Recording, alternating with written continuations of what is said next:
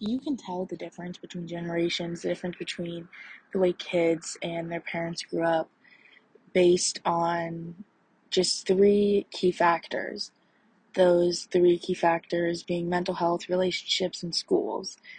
Now, there's difference between generations, difference between households, different situations, but the impact on young minds not feeling understood and feeling foreshadowed by their peers based on mental health issues I feel there's times where grown-ups just don't understand that mental health is not a choice and nobody would go out of their way to choose to have a mental illness and mental health is simply like a chemical imbalance in your head and there's just no going around it. Some adults may not believe in medication, may not believe in therapy, may not believe in getting help in the ways that their kids may need help.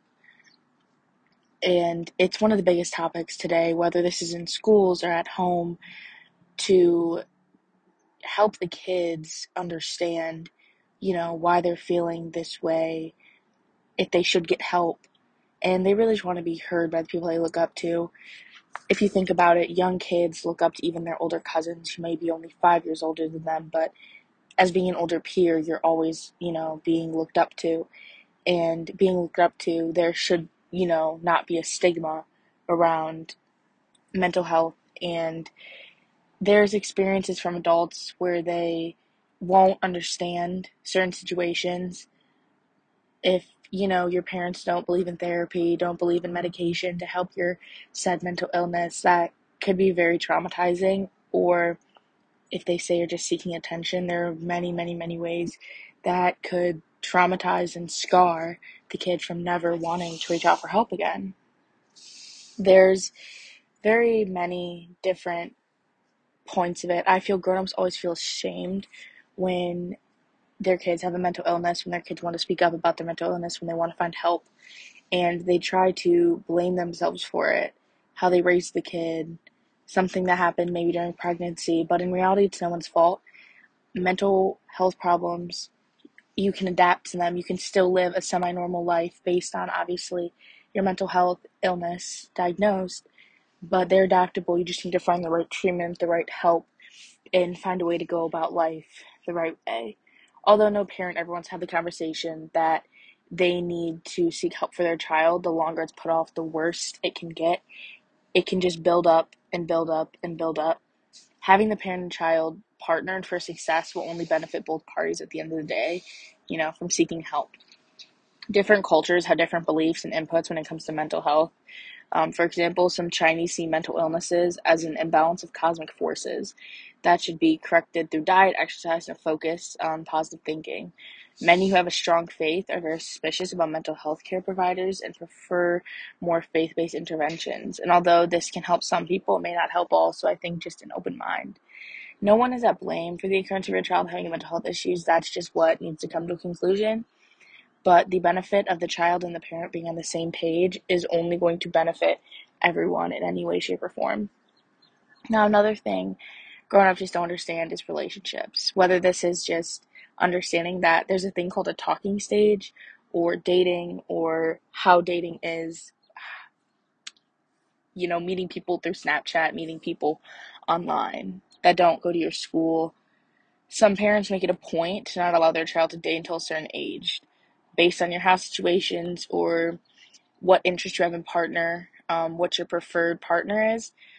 Holding an age over their head is only holding the child back from experiences, and all it's going to do is make them rebel you even more.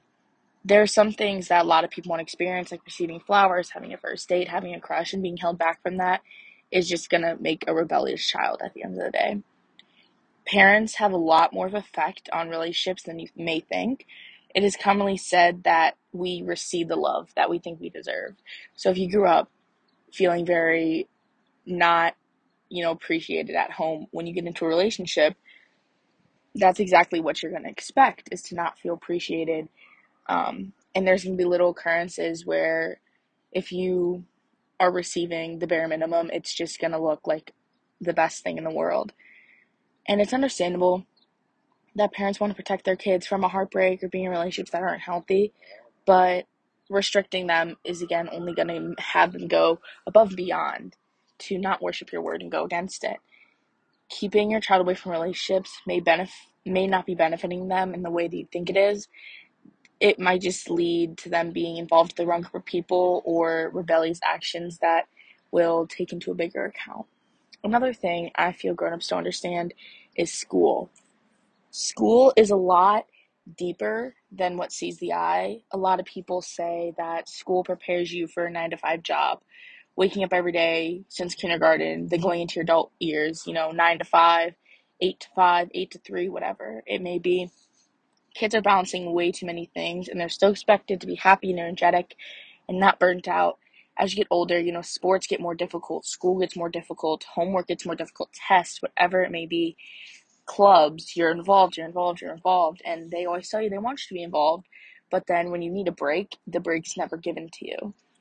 Now, there's a lot of things that could benefit the overall health of a children. They could scatter times, classes, you know, impact their sleep times.